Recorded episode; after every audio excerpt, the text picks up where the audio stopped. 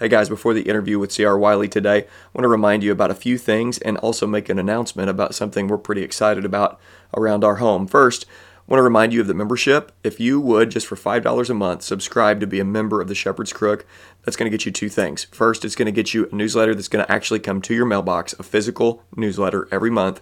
And then at the end of the year, you're going to get a thumb drive of all the content, both audio and video, because I want to give you ownership over this content. And then if something ever happens to the internet or something crazy that happens, I still have my contact list. I can continue to produce material and still get it to you in that way. And then beyond that, you're going to get access to previous content that's unreleased, cohorts, and the Rites of Passage series as it gets completed. So reach out to me if you want to be in the membership. Also, we just launched the Sons and Slaves podcast. This previously was the Sparksman podcast that I was doing with my sons, but we've repackaged it and we're putting that out there. You can actually find it in its own show on iTunes or any other podcast platform. We have the introduction and the first episode that's already posted. It's going to be a lot of fun as we work through raising sons into men, and we're just going to have great conversations and take you guys along the way with us. And then finally, shout out to New Christendom Press. Today's conversation with Chris Wiley is about his book on risk that's going to be published through New Christendom. So Eric Kahn, Brian Sauvé, and Dan Burkholder, and everybody else out there in Ogden, thank you so much for all the work that you're doing. This is a great conversation with C.R. Wiley, and I can't wait to read the book once it's out. Okay, I think that's it. Enjoy the conversation.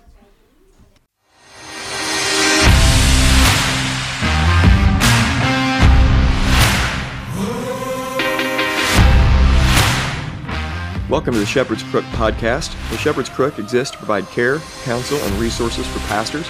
You can get more information at theshepherdscrook.co. My name is Jared Sparks, and I'm a pastor coming alongside other pastors, reminding them of the chief pastor.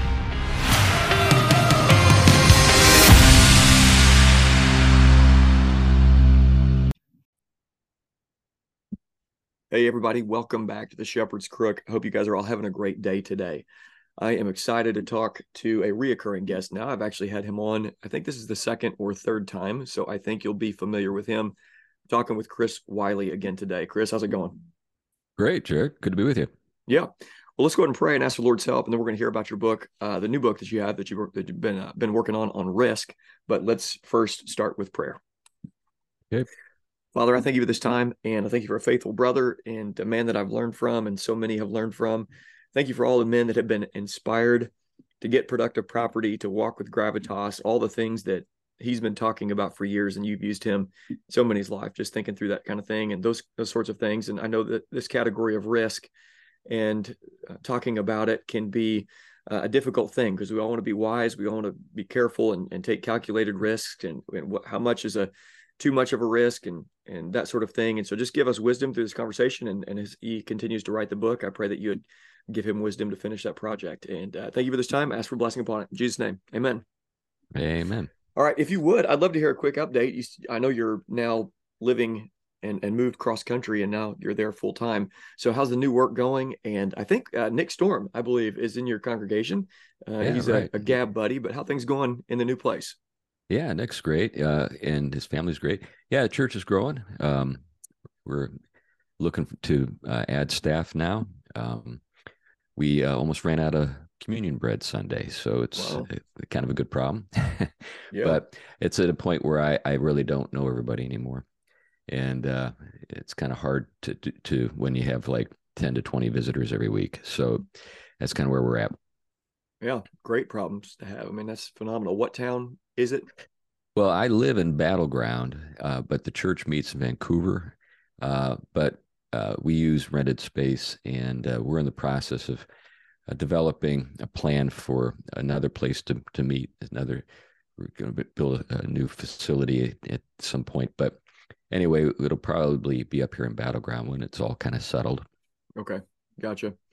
All right, so I heard some rumors about this new work that you're going to be putting together with New Christendom Press and to work on risk. And I've got some friends and was talking to Brian about it and he seemed pretty excited about what you've got and what you're putting together. And so i just love to hear about the work and what you've been thinking and i know you've been thinking about it for years but just bring us up to speed on this new work the new book that's coming out. Just kind of give us an overview of of what it's going to be about. Yeah well essentially uh, the quest for a risk-free life is the riskiest kind of life you can lead. And if you understand that then you just accept the fact that risk is part of life, then the question is, is what sort of risks are the right risks to take? Um, so that that's more or less the framework for my understanding. I mean, years ago, my my father-in-law, who's no longer with us, he went to be with the Lord. He uh, was laid off after about 30 years working for United Technologies, and he was actually one of their more talented engineers. Uh, he had been, you know, a child of the 50s and so forth, and had bought into the safe, secure job with benefits mantra. And mm-hmm. he was one of the people who learned in the early 90s that that rule uh, was uh, not going to be honored anymore, or that mm-hmm. promise wasn't going to be honored. And so he was he was downsized and hired back at a lower uh, as a consultant without benefits at a lower price, you know that kind of thing. So yeah, it, it really it really shook him. Um, and a lot of guys experienced that. He wasn't the only one. But w- what had helped to create is a, I think, a, a reality check for a lot of people about uh, the way the world works. So, like mm-hmm. when you think about uh, a business, who's the last guy to get fired? The owner. yeah. He's the last guy to go, right? Now, you're talking about a corporation, then you're talking about maybe, you know, something different, you know. But if you're talking about just say uh, something that is uh, smaller in scale and is privately held, then you know he's going to be last to go. So uh, essentially, if once you've once you kind of uh, really let that sink in, uh, it affects the way you look at the world, and mm-hmm. then the questions that start to follow is, well, what next? So, um, anyway, that's that's the nature of the of the project. Is just kind of helping guys think about that and and encouraging them to, to take the kind of risk that'll make it possible for them to own productive property. Yeah, phenomenal. You seem to be one of the kind of the few guys. There's this growing divide, has been for a while now, and I'm sure you're familiar with it, of the younger guys and the older guys about investments and about revenue streams and the difference between getting a factory job, getting your pension, and then the world we find ourselves in today, where you, you can't hardly find anything when you're 22 years old to go jump on board and and have a career job. And uh, so you saw that pretty early on. What what do you think differentiates you with the mainstream thought from guys that are generally your age? You know, that may be on the the younger age of the baby boomers, but still have this very much this mentality. What, what I mean, was it thrust upon you that you had to change and adapt or why, why, do you think there's still so many people ingrained in that older way of thinking that are counseling so many younger guys with counsel from 40 years ago that's just not that effective today? Well i think partly uh, it's the, it's the fact that i um, am the product of a broken home um, that i think contributed to it so a lot of a lot of baby boomers grew up in fairly stable world. Um, maybe you could say I was an early Gen Xer.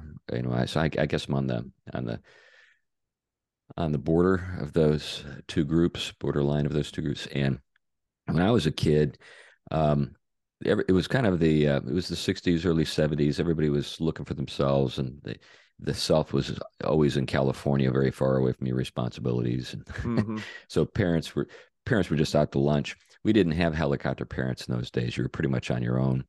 So I was on my own pretty early, and I learned to distrust institutional authority pretty early. And I don't, I'm, I'm not talking about just, um, you know, parental authority. I'm talking about just in, in general.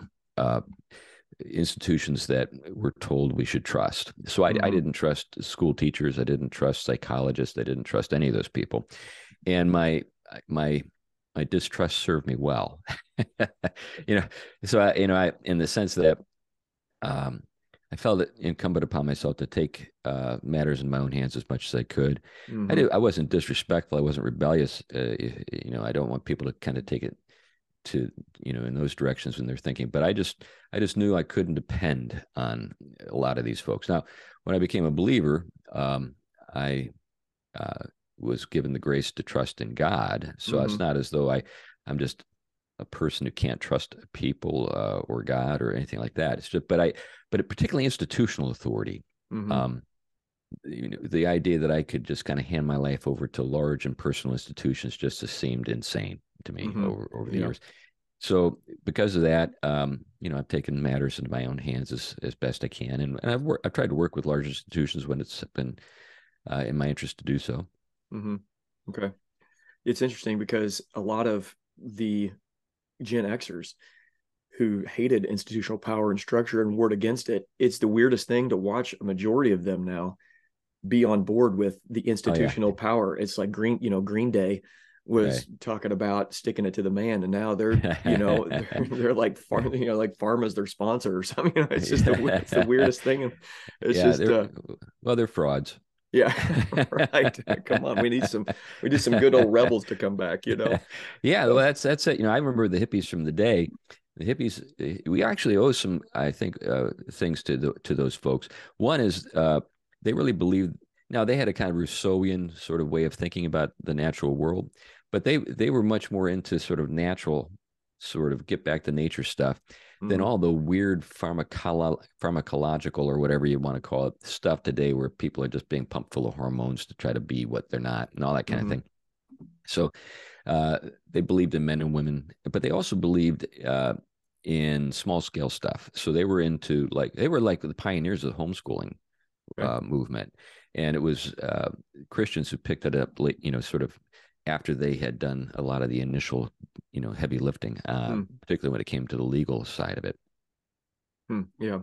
Okay. So we think about the word risk immediately. I think most people go to financial risk. I mean, that's what, what they're thinking is, is most likely we're talking about finances and investments and how do you know it's a measurable risk and a good risk but, but i'm assuming there's it's broader than just that i mean you just did move cross country that involves some risk so as you're thinking through that word and then the categories that may flow underneath that what were you thinking here? Let's, let's, I mean, we'll get back to the financial side here in a little bit, but was there, is there more categories that you're thinking about, or is that primarily, uh, primarily what your, your target was to talk about financial risk?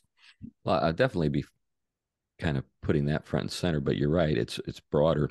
I think it, it can come as a surprise that, that sometimes uh, virtues in one uh, sort of sphere of life don't seem to carry over to another.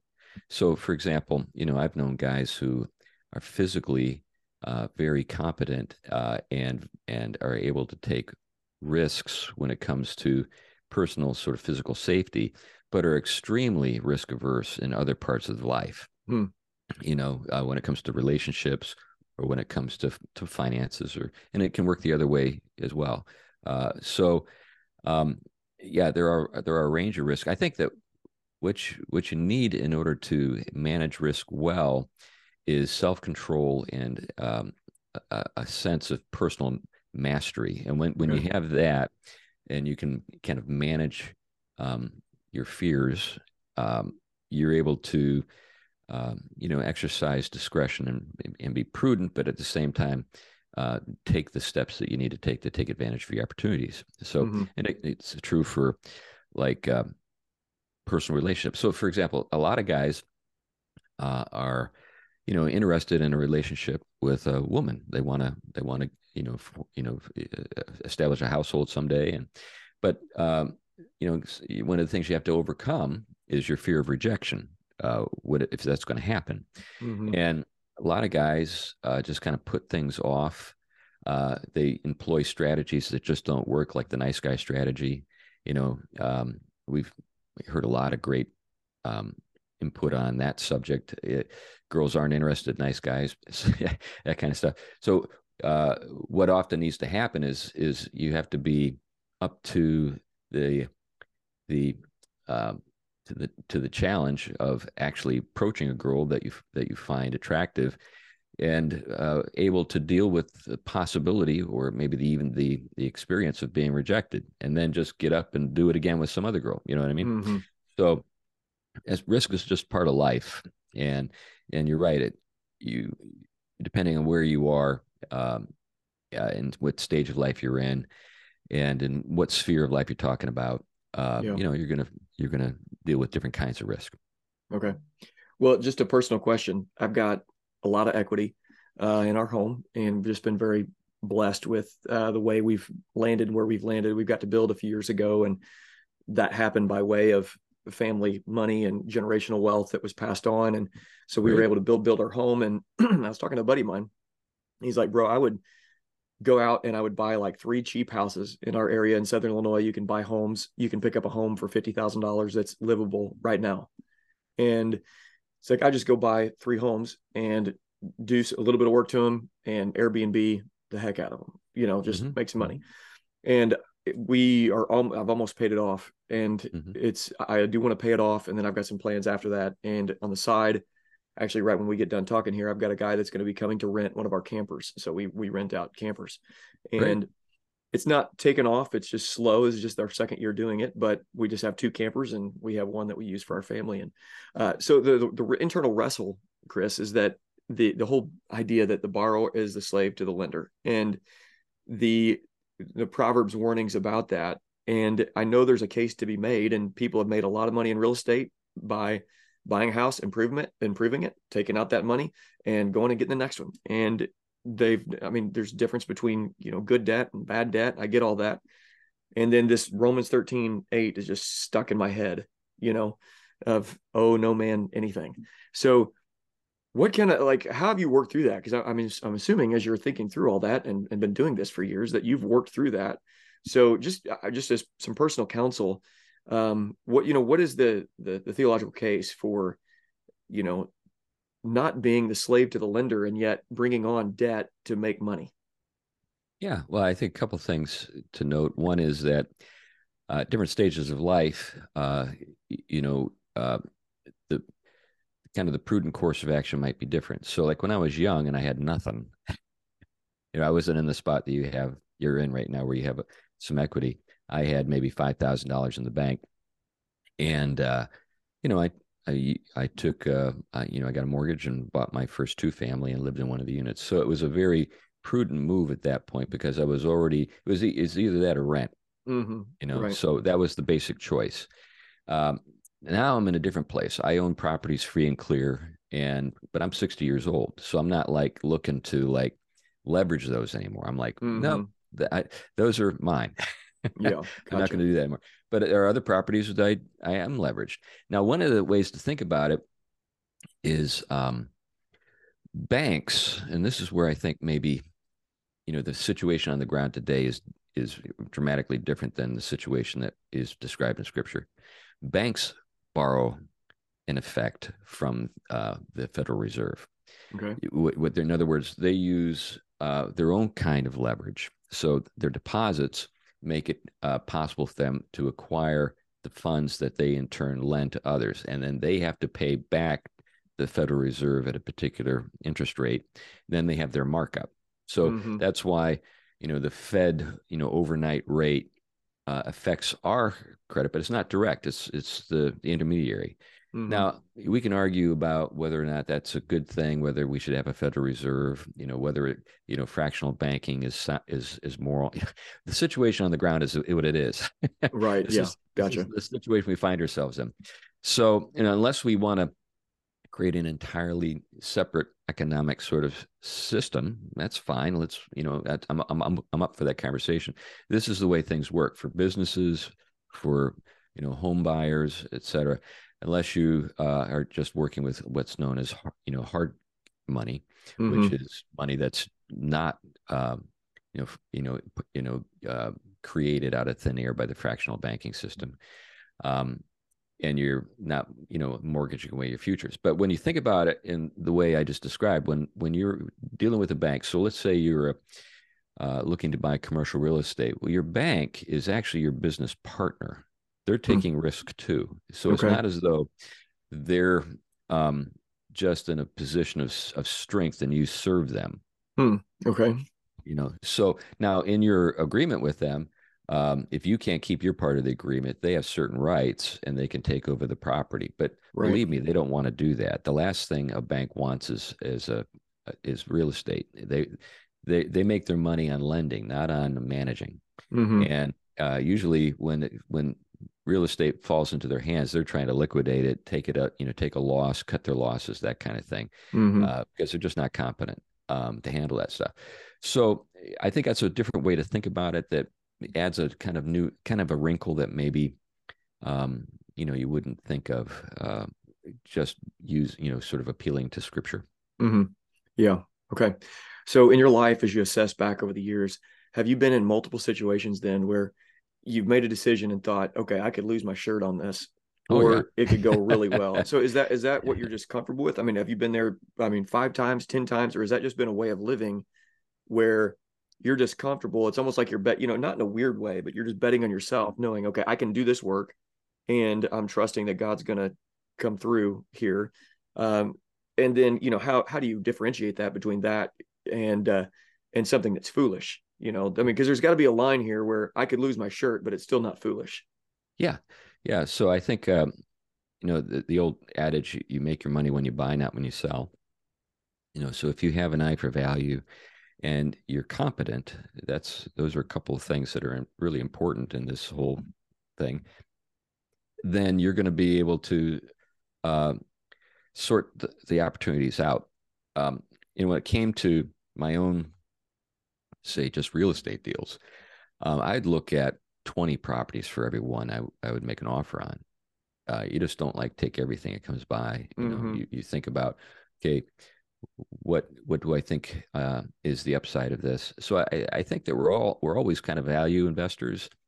Um, one of the things to think about uh, when it you know ta- taking keeping that adage in mind that you make your money when you buy, not when you sell. Uh, there's an ability that some people have to what I call see the money. You quoting, you know, that line from is it Jerry Maguire or whatever, show me the money, you know, that kind of thing. So if you have that ability to kind of see what other people can't see before it becomes obvious to everybody, then you you can get in when prices are are great. So Mhm. like I think about like Apple computer. Apple started like in what late 70s. You, you know, it- when it came out, I didn't know about it, but uh, by the mid 80s, I was familiar with it because, um, you know, the Macintosh and all that kind of stuff. Uh, I don't remember what it was going for, but I probably would have thought it was ridiculously expensive, Mhm. You know, at that point. Yeah. And then, right. you know, in the mid 90s, I probably would have thought it was ridiculously expensive. right.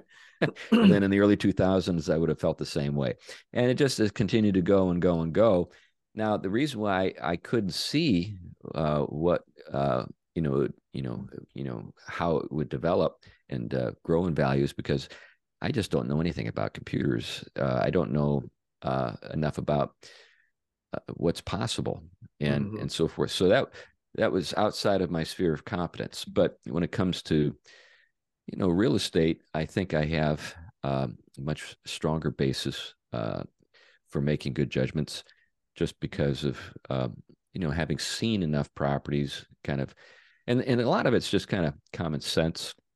You know, is this, is this vicinity attractive? You know, is this a place that people want to live? Uh, Mhm. you know, will they continue to want to live here for the foreseeable future? Those kinds of things. So, you, you know, you're making uh, judgments about the way the world is going to develop.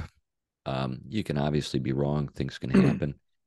um, but yeah, in the course of my own, uh, uh, you know, sort of uh, life when it comes to investing, there were two or three times where I put it all on the line, Mhm. and Okay. uh, it worked out. It worked out. Good. That's good. It'd be a different conversation, I guess, if it didn't work out. right. right. Uh, let's switch gears a little bit and talk pastoral ministry. Most of my audience is uh, pastors who are listening in, and certainly there's a broader audience than that. But I started this as uh, basically to encourage pastors.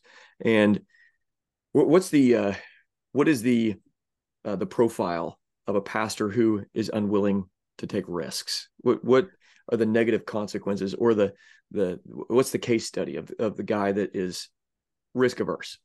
Yeah, I think a risk averse person is going to find himself at the mercy of the kind of the um of the, the opinions that may prevail at any given time with regard to you know his work.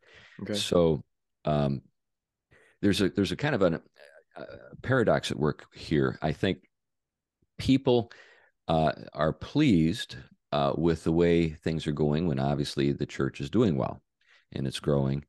Uh, and one of the ways that that can be facilitated is when a pastor is competent and confident in the right way to um, you know lead a church. That Doesn't mean that he's got some kind of mindset that says, you know, my way or the highway or anything. That's probably one of the riskiest and the bad way, in a bad way, ways to kind of go about things. Mm-hmm. But um, so there's kind of a virtuous cycle that can kind of develop. And then there's also a vicious cycle that can kind of develop. When a guy is uh, like got his finger to the wind all the time and trying to gauge the opinions of his pe- people and so forth and trying mm-hmm. to uh, please everyone. Well, what actually ends up developing is uh, people lose confidence, and um, you know, in order for this guy to shore up uh, the opinions of people uh, when it comes to himself, he ends up doing the very things that led to the loss of confidence in the first place. Mm-hmm. you yeah. know, just always, you know, what do you want? What do you want? That kind of thing. So I think that's a very risky way of operating, but that's often how risk averse guys go about things.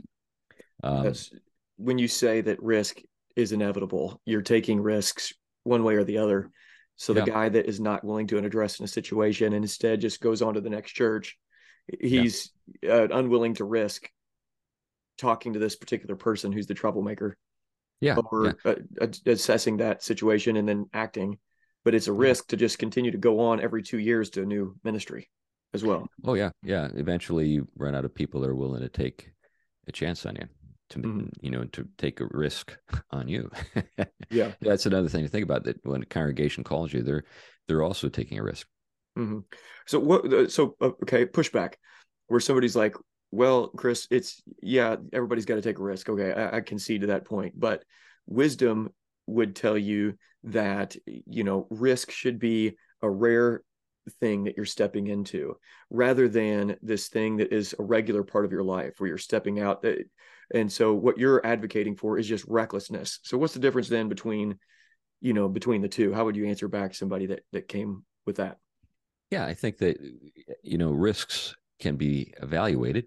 And you know one of the things that i found helpful from Nassim Nicholas Taleb and his uh, his his writing on the subject of risk is he had this thing he called the barbell.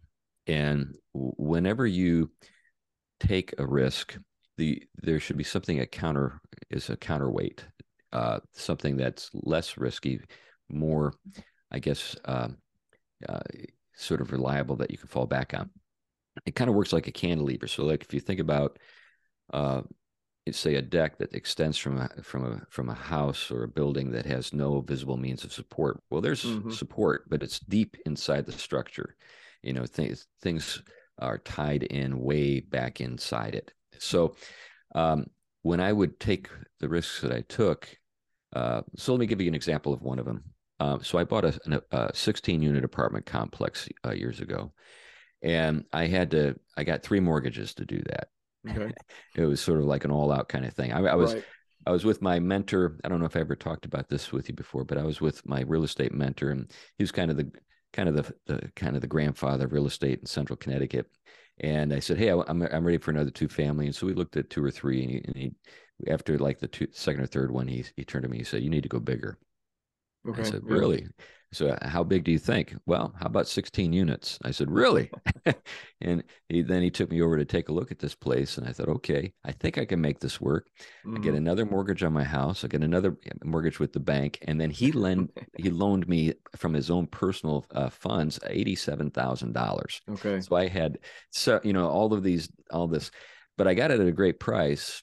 Uh, it was uh, back in uh, 2001 uh, or two, so right, right. after the, the 9/11 thing, mm-hmm. and uh, everybody was scared to death. And I looked at the the property, and I thought, I mean, it's it's already uh, at a discount, a huge discount. So um, I think this is going to work out, and it did. And I ended up selling it like four years later and made a lot of money.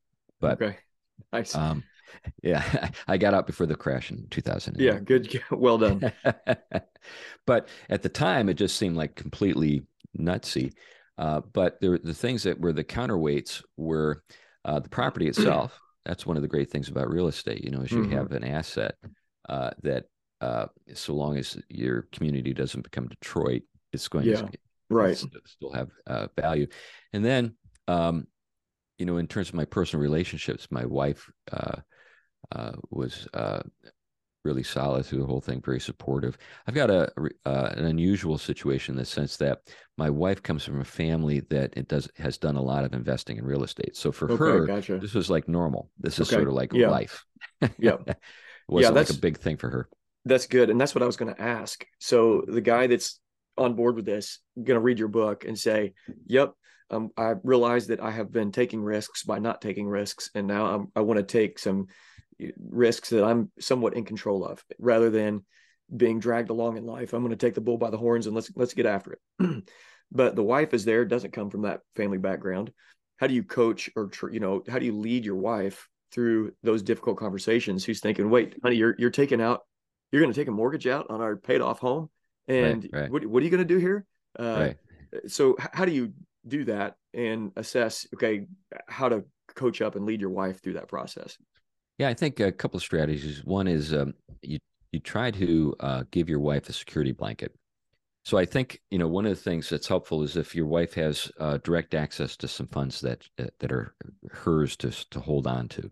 okay Um, you know, I, I know that when it comes to a household, uh, you know, one of the things I stress is that we're, you know, we have a common life and common wealth and so forth.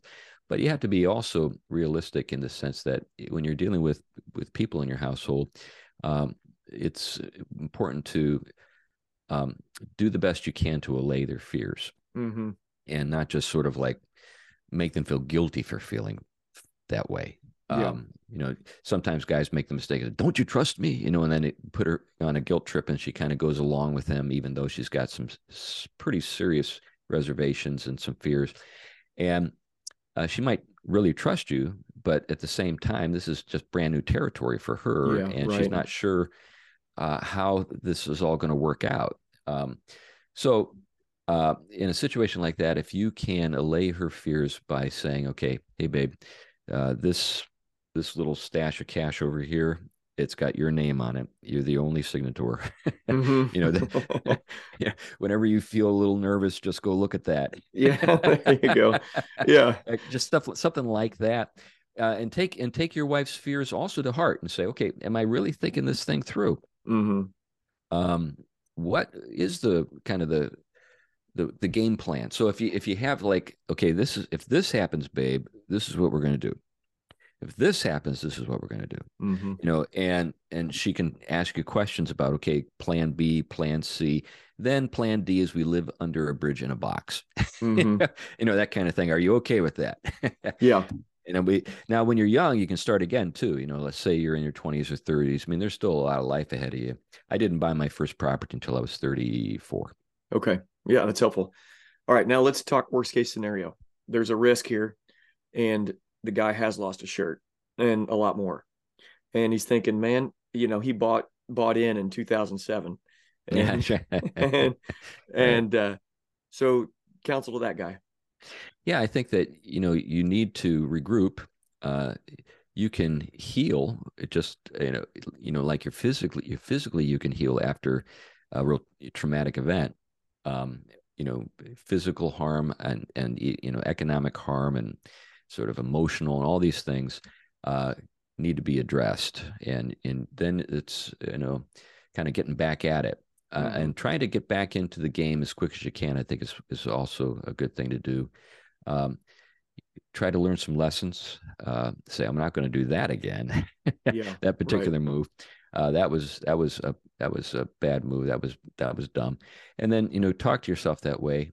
And then maybe take a few calculated small risks to kind of get your your game going again and your confidence back and take it from there hmm Yeah, because I mean, it seems like almost anybody that has wealth and that's done it the right way at some point has a story when they were 38 and they made a real bad move and it went really bad and it almost took them out, but Yeah. then they kept going. So for uh, for pastors, most pastors have a retirement going, some kind of match program. I think our church does too. And it's a it's a match program in my retirement.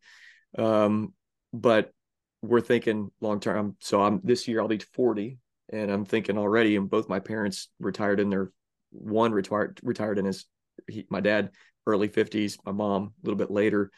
I'm wanting to keep working and I mean anybody I mean retirement doesn't mean not working. I'm going to be working forever. Right. But Right. but uh but formally at some point I'm going to need to be there. Uh is property the best way for people to have some income, retirement income? Or I, I know there's a bunch of different ways, but is it the most accessible?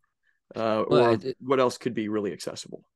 Well, I think it's accessible, but it's also got the benefit of uh, you not cashing it in. So, like when you think about a 401k, you know, and when you start your drawdown, you're, you're losing, you know, equity every time you draw on it.